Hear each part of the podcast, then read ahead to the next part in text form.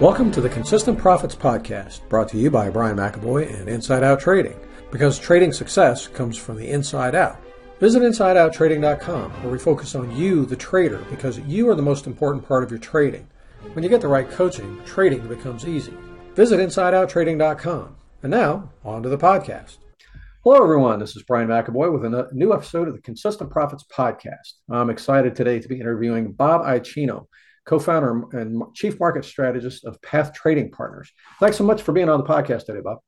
Good to see you, man. Good to be here. Hey, good to have you. Um, for those not already familiar with him, uh, Bob spent the last 28 years working in the commodities, futures, FX, and equity markets.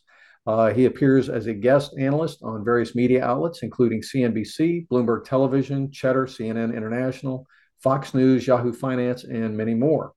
In 2008, Bob began speaking on trading and investing and, and has given live seminars and speeches both domestically and internationally. 2013, Bob joined Tethys Partners as their chief market strategist, where he consulted on economic and geopolitical strategy in their energy space. Um, and he ran the firm's internal stock options hedge fund.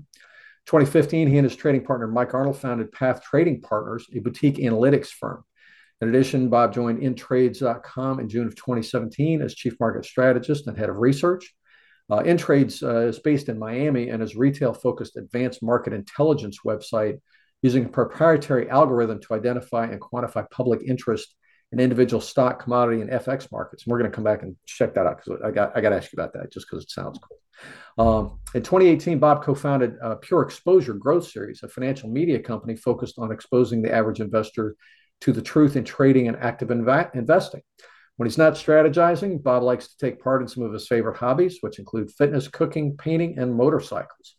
As you can tell, Bob's a pretty cool person. He's also very down to earth. Bob, again, thanks for taking the time to be here. Good to be here, man. It's good. Like I said, it's a long bio, and some of those things have changed slightly, but uh, not that much. cool.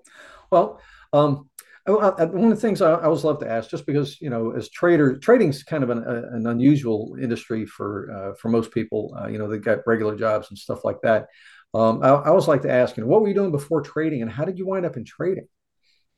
Well, that's a great question. I um, so I am the child of legal immigrants from Italy. I'm the firstborn here, well, my brother and then me. So I'm first generation Italian American. Spoke Italian before I spoke English. Oh, wow. And uh, basically, first ones to go to college, but nothing uh, certainly that people would think was prestigious. Just regular college, and took business and took political science and uh, had a minor in economics. I just found myself fun. I ended up uh, being the head of sales for my father's family business. I mean, it was an Italian bakery that turned into an Italian food company. Nice. Uh, we sold out of that in 1992 and approximately in 92. I get those years a little fuzzy at this point in time. But uh, from there, it was the first time I'd been unemployed since I was about 14 years old because my father started the business when I was 11. So a friend of mine said, Hey, I've got a buddy that works at the Chicago Mercantile Exchange. You want to come hang out for a day? And I thought we were going to Merchandise Mart. I had no idea what the Mercantile Exchange was. And uh, that's how I got my start. I went down there, got a job. My first job was getting a guy lunch and getting him coffee and looking for another job. That was literally the job description. I had him here for that long. He actually told me that if I got sprouts on a sandwich one time instead of lettuce, I was fired. So spent time picking through turkey sandwiches to make sure there were no sprouts in there. But that, that's how I started. Uh, that was really how I got into these markets, and I took to it. I mean, it was something I was probably meant to do. So, world works in funny ways sometimes. Yeah, indeed. Yeah, going from from baking to the crazy world of yeah. trade. Huh. Just made bread here at the house the other day. So, man, okay. People who so, know me now have no idea that I know how to bake bread. cool. Um, well, so I mean, you've been in trading for an awful long time, though. So, what is it about trading that's kept you interested all this time? I, I, I, mean, I know a lot of a lot of people have been in it for a while, but they, you know, eventually get burned out. So, what what's kept what keeps you fresh on it? So, I don't really trade for the juice of it, like a lot of people do. I mean, a lot of people, you know, I just love trading. I'm excited. I love trading because of the life it affords me outside of my work hours. I always tell people it's my personal opinion. I could be wrong about this, but if you trade for a living or do any sort of analytics for a living, your day-to-day work is boring. You're just looking at the same stuff and looking for signals. And if you're disciplined enough and you have a process that you believe in following, then you follow that process and it's pretty robotic. Um, outside of trading, however, I mean, I have a friend in town for, uh, from New York today. I was able to shut everything down and go to lunch for an hour. It didn't matter what time he wanted me to go to lunch. Only thing I had to be back for was this particular episode that we're recording now. Huh. So, and that's only because I made a commitment to it. You would have been kind enough to let me reschedule, but I made a commitment. So, um, that's what I like. Okay. If I want to take four or five days off, I theoretically don't get paid, but I can do it.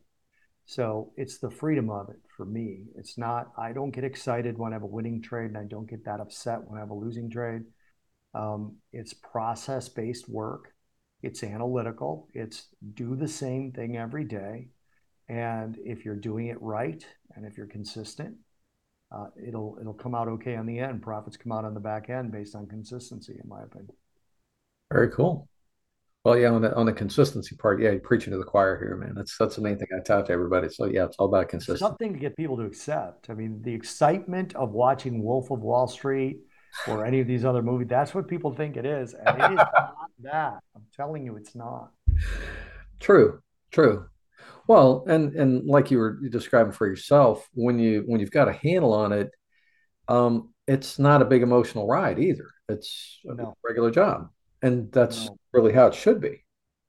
Yeah, it's a trade, which no pun yeah. intended because it's trading, but it is a trade. And I have always been fascinated by people thinking that they could learn a particular strategy and just start trading, and it would be that simple. Um, you can learn how to use a lathe, but you're not a machinist. You know, there's there's it's just like anything else, whether you're talking about a machinist, an electrician, a lawyer, or a doctor even doctors, they go through three years of school, then they go through as they become uh, an intern, and you know they do their residency, and it's a good six to eight years after they've passed the medical school exams and then the boards before they actually become a practicing physician. So I just always wonder why people think trading is any different. You know, it's it's difficult to get there, but it is about consistency. You're right. Oh yeah, yeah. Now you, you've been you've been at it. So when you started, you said we were back in the '90s, right? Yeah, early '90s. Okay, so you, older if, than I look. Yeah. Um, well, so you know, you, you know, I didn't start uh, that far apart. Uh, I started in the '90s as well, and it, I love I love the looks I get sometimes when I'm talking like uh, in my my son's generation. You know, I'm talking about picking up the phone to call a broker to place a trade instead of you know getting on a computer, and um, it's just kind of neat. So, you know, you, you, and I have had a chance to witness some cool evolutions of the the trading world and technology in general. What would you say are are probably some of the key events or evolutions that have occurred, you know, since since you started? Well, obviously, since I started on the trading floor, right? Um, you could you could go into YouTube and type in Nova Open Outcry, just those two words and you'll see uh, the first five ten minutes of that video, I appear on the trading floor as one of those brokers you would call. Um, picking up my phone there, yelling into the pit. You could see all the people. From that to what's behind you in this podcast right now, that background you've got, which is really what it is for me now. It's just me and my computer. And I don't even have one of those multi screen setups anymore. I did that at first and found that to be overstimulative for what I need to do. So I've got a Surface laptop that I'm looking at right now, and I've got one over here, and that's pretty much it. That's all I do. So uh, that's been the evolution for me from the screaming and yelling, which actually did work. And when it did work, to this um, is the biggest thing. If there was a secondary thing, I would say going from minute to minute trading to day to day to week to week trading for the individual. I honestly believe that's one of the most important things for most people who are starting out. Now, most people will pick what they like best, what strategy fits with their personality. But I always think people should start out with smaller position size and sort of a pulled back look on markets. Something where you're looking at my average hold time is 26 days for a trade. So um, when I was on the floor, two and a half minutes you know, where you're just in and out of things all day long. It's like, oh, there's a loser. I'm out. I'm back in. I'm out. I'm back in. Completely different now. Completely uh, just equanimous in terms of your emotions, just completely level. So that's been a big change as well. Huh. Well, for and, and yeah, I, I, I totally see that, and, and, a lot of people that that I work with, uh, you know, they're trying to get a handle on it. They're they're at the stage of day trading, intraday trading. Uh, a lot of them working on one and two minute charts. Um, what would you say is, or what, what kind of advice would you give uh, the current day traders that are doing the fast trades? Uh, what advice would you give them on how to make that transition? So the first thing I would tell them is the very first thing that a person needs to get used to is to think in percentages instead of money. And I, I, use this fictional example all the time. There's two hedge funds, one returned 14% and one returned 38%. Which one did better? And everybody automatically would say the one who did 38%. Well, the one who did 38% has 100 million under management. They made 38 million. And the one who did 14% has a billion under management and they made 140 million. So now which one did better? The one who made 38 million or the one who made 140 million? Right? Well, to me, it's still the one who did 38 million, right? Because they think in percentages. So, you know, you and I have different size trading accounts. Actually, I don't know that to be a fact, but I guarantee you it's a fact. You know, you might have 100,000, I might have 99.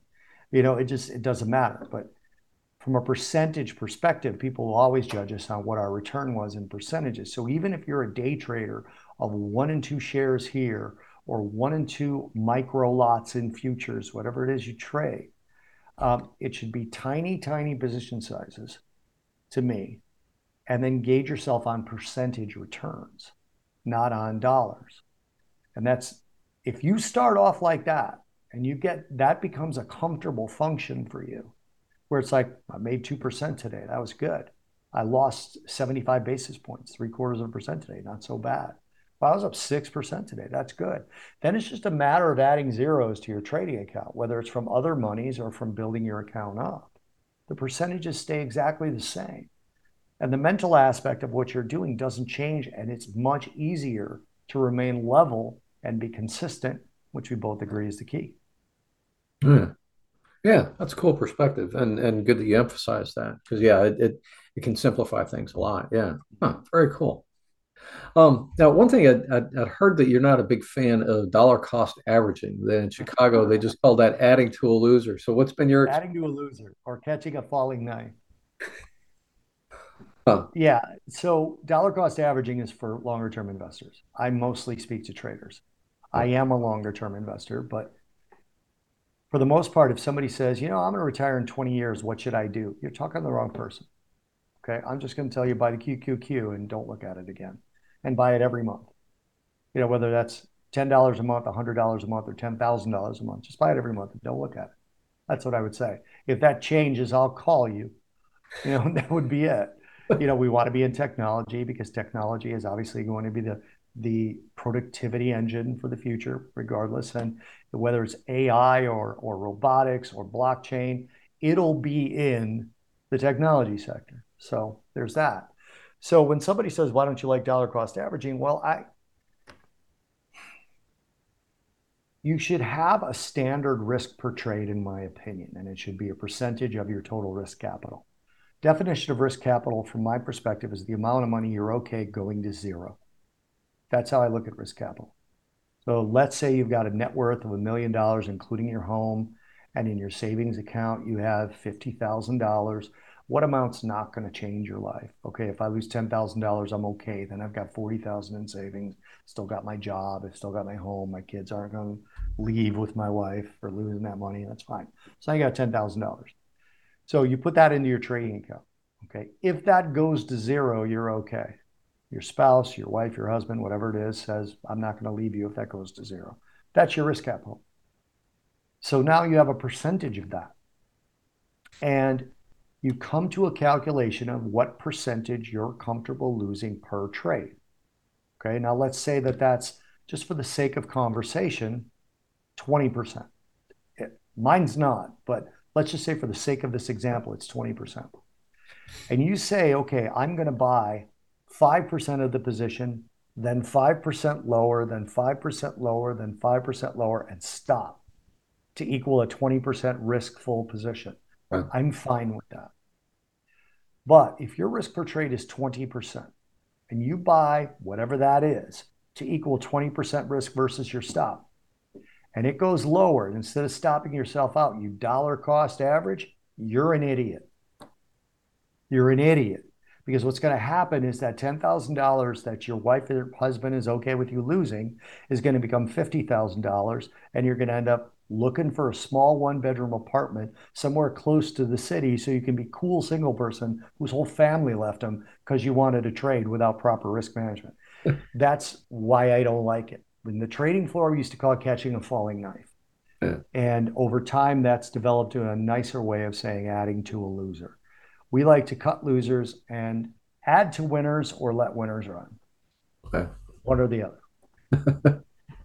I, I'm sorry to be blunt, but I come from the trading floor and from the west side of Chicago. Yeah. Combine those two things. I'm trying not to cuss. I'm surprised I haven't. no, that was that was good though, and, and yeah, that was fun. Um, well, I, I, I just had to ask when I when I saw that. I, I just had to ask about that. Again, uh, I need to stress if it's part of the original strategy or process for entry, got no problem with. I actually encourage it. Believe me, most of my trades, the process that I trade, most trades go against me first.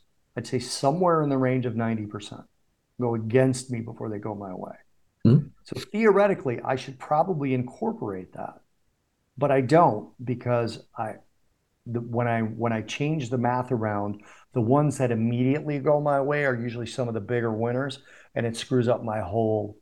I have about a 164, uh, one dollar and sixty four cents win to one dollar loss ratio, right? Yeah. So 1.64, right, is my win loss ratio, and the win rate somewhere around 61, 62 percent that win ratio goes way down if I do this, if I add that into my trading, so it doesn't work for me. So I just get to the point where I use trailing stops that cut my losses, which ends up getting my overall uh, win loss ratio, I'm sorry, risk reward ratio better in the long run. And I don't scale into positions anymore. Yeah, yeah. No, that makes sense. And, and yeah, good that you do that. Um, what are what are some other wisdoms that are out there that have, have run across that uh, you know a lot of people like to tout, but actually are, it's probably bad advice. I hate buy low, sell high. I think that's terrible advice. Um, that's what, and you know, most traders I think have come to realize that um, because that's basically catching a falling knife without having a position to average into in the first place. Uh, buy low, sell high is that's high risk, high reward. So what I like to tell people is you cannot exercise a risk from reward. You can't separate the two. They're inexorable.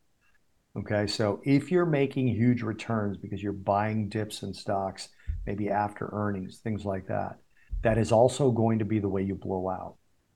So buy low, sell high is not what I like to do. I like to buy high and sell higher or sell low and buy back lower, right? Because I have been doing this, it's actually over 29 years now.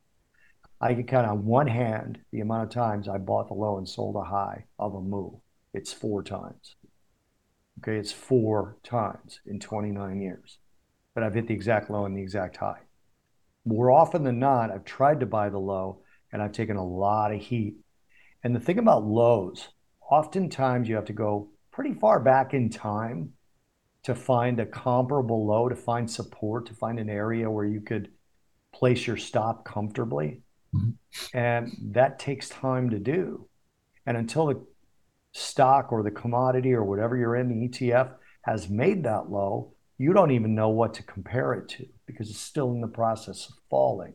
Mm-hmm. So people will say, wow, this is a good company and it's really getting killed. I'm going to buy it. Um, okay, but that by almost by definition means that you haven't mapped out your risk. Okay. And a lot of people will say, well, I'm going to put $1,000 into the stock, and if I lose 500, I'll get out. Okay, that's fine. But you're pulling $500 out of your ass.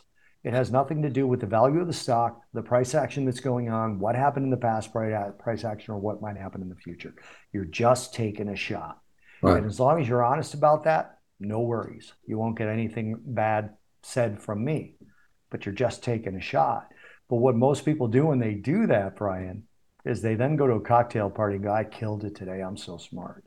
And you're not. You're just lucky. You got lucky that you picked the right spot. Again, part and parcel to a process, different story. If you Yeah. do it in options, different story. Yeah, absolutely. Uh, well, as far as speaking out, how, how did you wind up uh, moving from being a you know for trader and everything? How, how do you wind up uh, being a speaker in the trading space? That's kind of a cool jump that not everybody makes. Yeah, it so it was a really weird thing. I, I didn't intend to do it, and I actually really love it. And if there's anyone watching this that hires or represents speakers, please call me because right now it's all me, but I still do quite a bit of it. Um, I basically told CNBC to go F themselves. I would have actually said the word if I knew that I could swear on this, and I'm not asking you for permission. So I told them to go F themselves because to me now, CNBC is the TMZ of financial news. All they want is something that gets people to turn up the volume because it's quiet on the screen there. Most people have it. I have mine up there and it's quiet. I watch Bloomberg now, and Bloomberg has gotten too political. So it's very difficult. I started speaking because large institutions who had seen me on TV liked the way that I presented things. And the first one was the CME group. And they, you know, I started at the CME. So I, I the first couple of speeches for did for them, I did for free because I was like, look, I have the life I have because your company existed. So I'm happy to do this. Um, and then it became uh, paid for spots by customers of the CME. After a couple of people had me see things, large brokers would come and have me speak on different subjects. I became kind of a crude oil expert working at Tethys. Okay, I had traded crude oil in the past, but I learned the fundamental side, quite a bit of the fundamental side from the guys I worked with there. And it became something that I was asked to speak about on TV a lot. So then it became something that I was asked to speak about in public a lot. I actually got asked to appear on a documentary called Planet Finance that came out first in the Netherlands. The Phil crew crew came from the Netherlands, followed me around in Florida. If anybody watches that, by the way, I was about 20, 30 pounds heavier at the time, but um, it can't, that's my vanity speaking. So they came and followed me around in Florida to talk to me about when crude oil went negative and what that day was like. So again, I became an expert on that. And then I started speaking a lot on risk, and I still do. Every Friday, I do a, a show for TradeZero on risk management. Then I was asked to be the co-host of a podcast uh, by my friend Jim Iorio, who I think you should call and have on here. Um, he said that he wanted to do a podcast, but he had no knowledge of how to do the technical side of it, uh, how to get it set up, how to get guests, how to sign them up. He just wanted to show up and talk. So that became part another generator of speaking gigs for me. I like speaking to people one on one, or I like speaking to people in groups Mhm. because a person who worked for the CME, I don't think she'd mind if I mentioned her full name, but her name was Caitlin. She came up to me after one of my speeches one day and she said, uh, "There's there's a market for you." And I said, "You mean for what I talk about?" And she goes, "No, for you." She goes, "You used to drive a bread truck. For Christ's sake, you were a baker."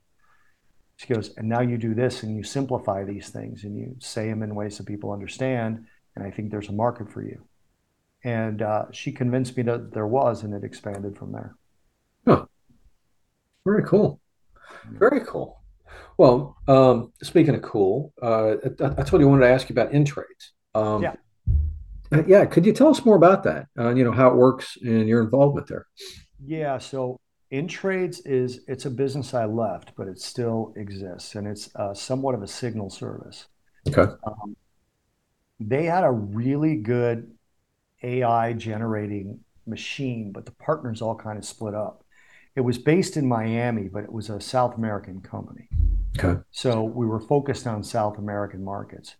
Basically, they had um, artificial intelligence and machine learning very early on from a scientist that was actually uh, based in and around Colombia.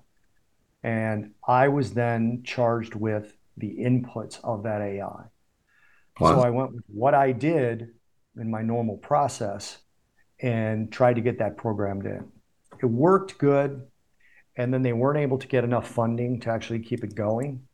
So I sold my shares and resigned, and they kept going for a while. And they turned into a company called Tree, which is T R I I, which I then owned a small part of. And it's basically the first electronic stockbroker in South America.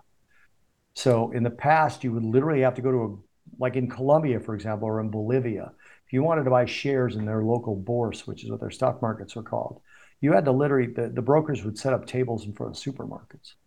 People would get in line and buy shares.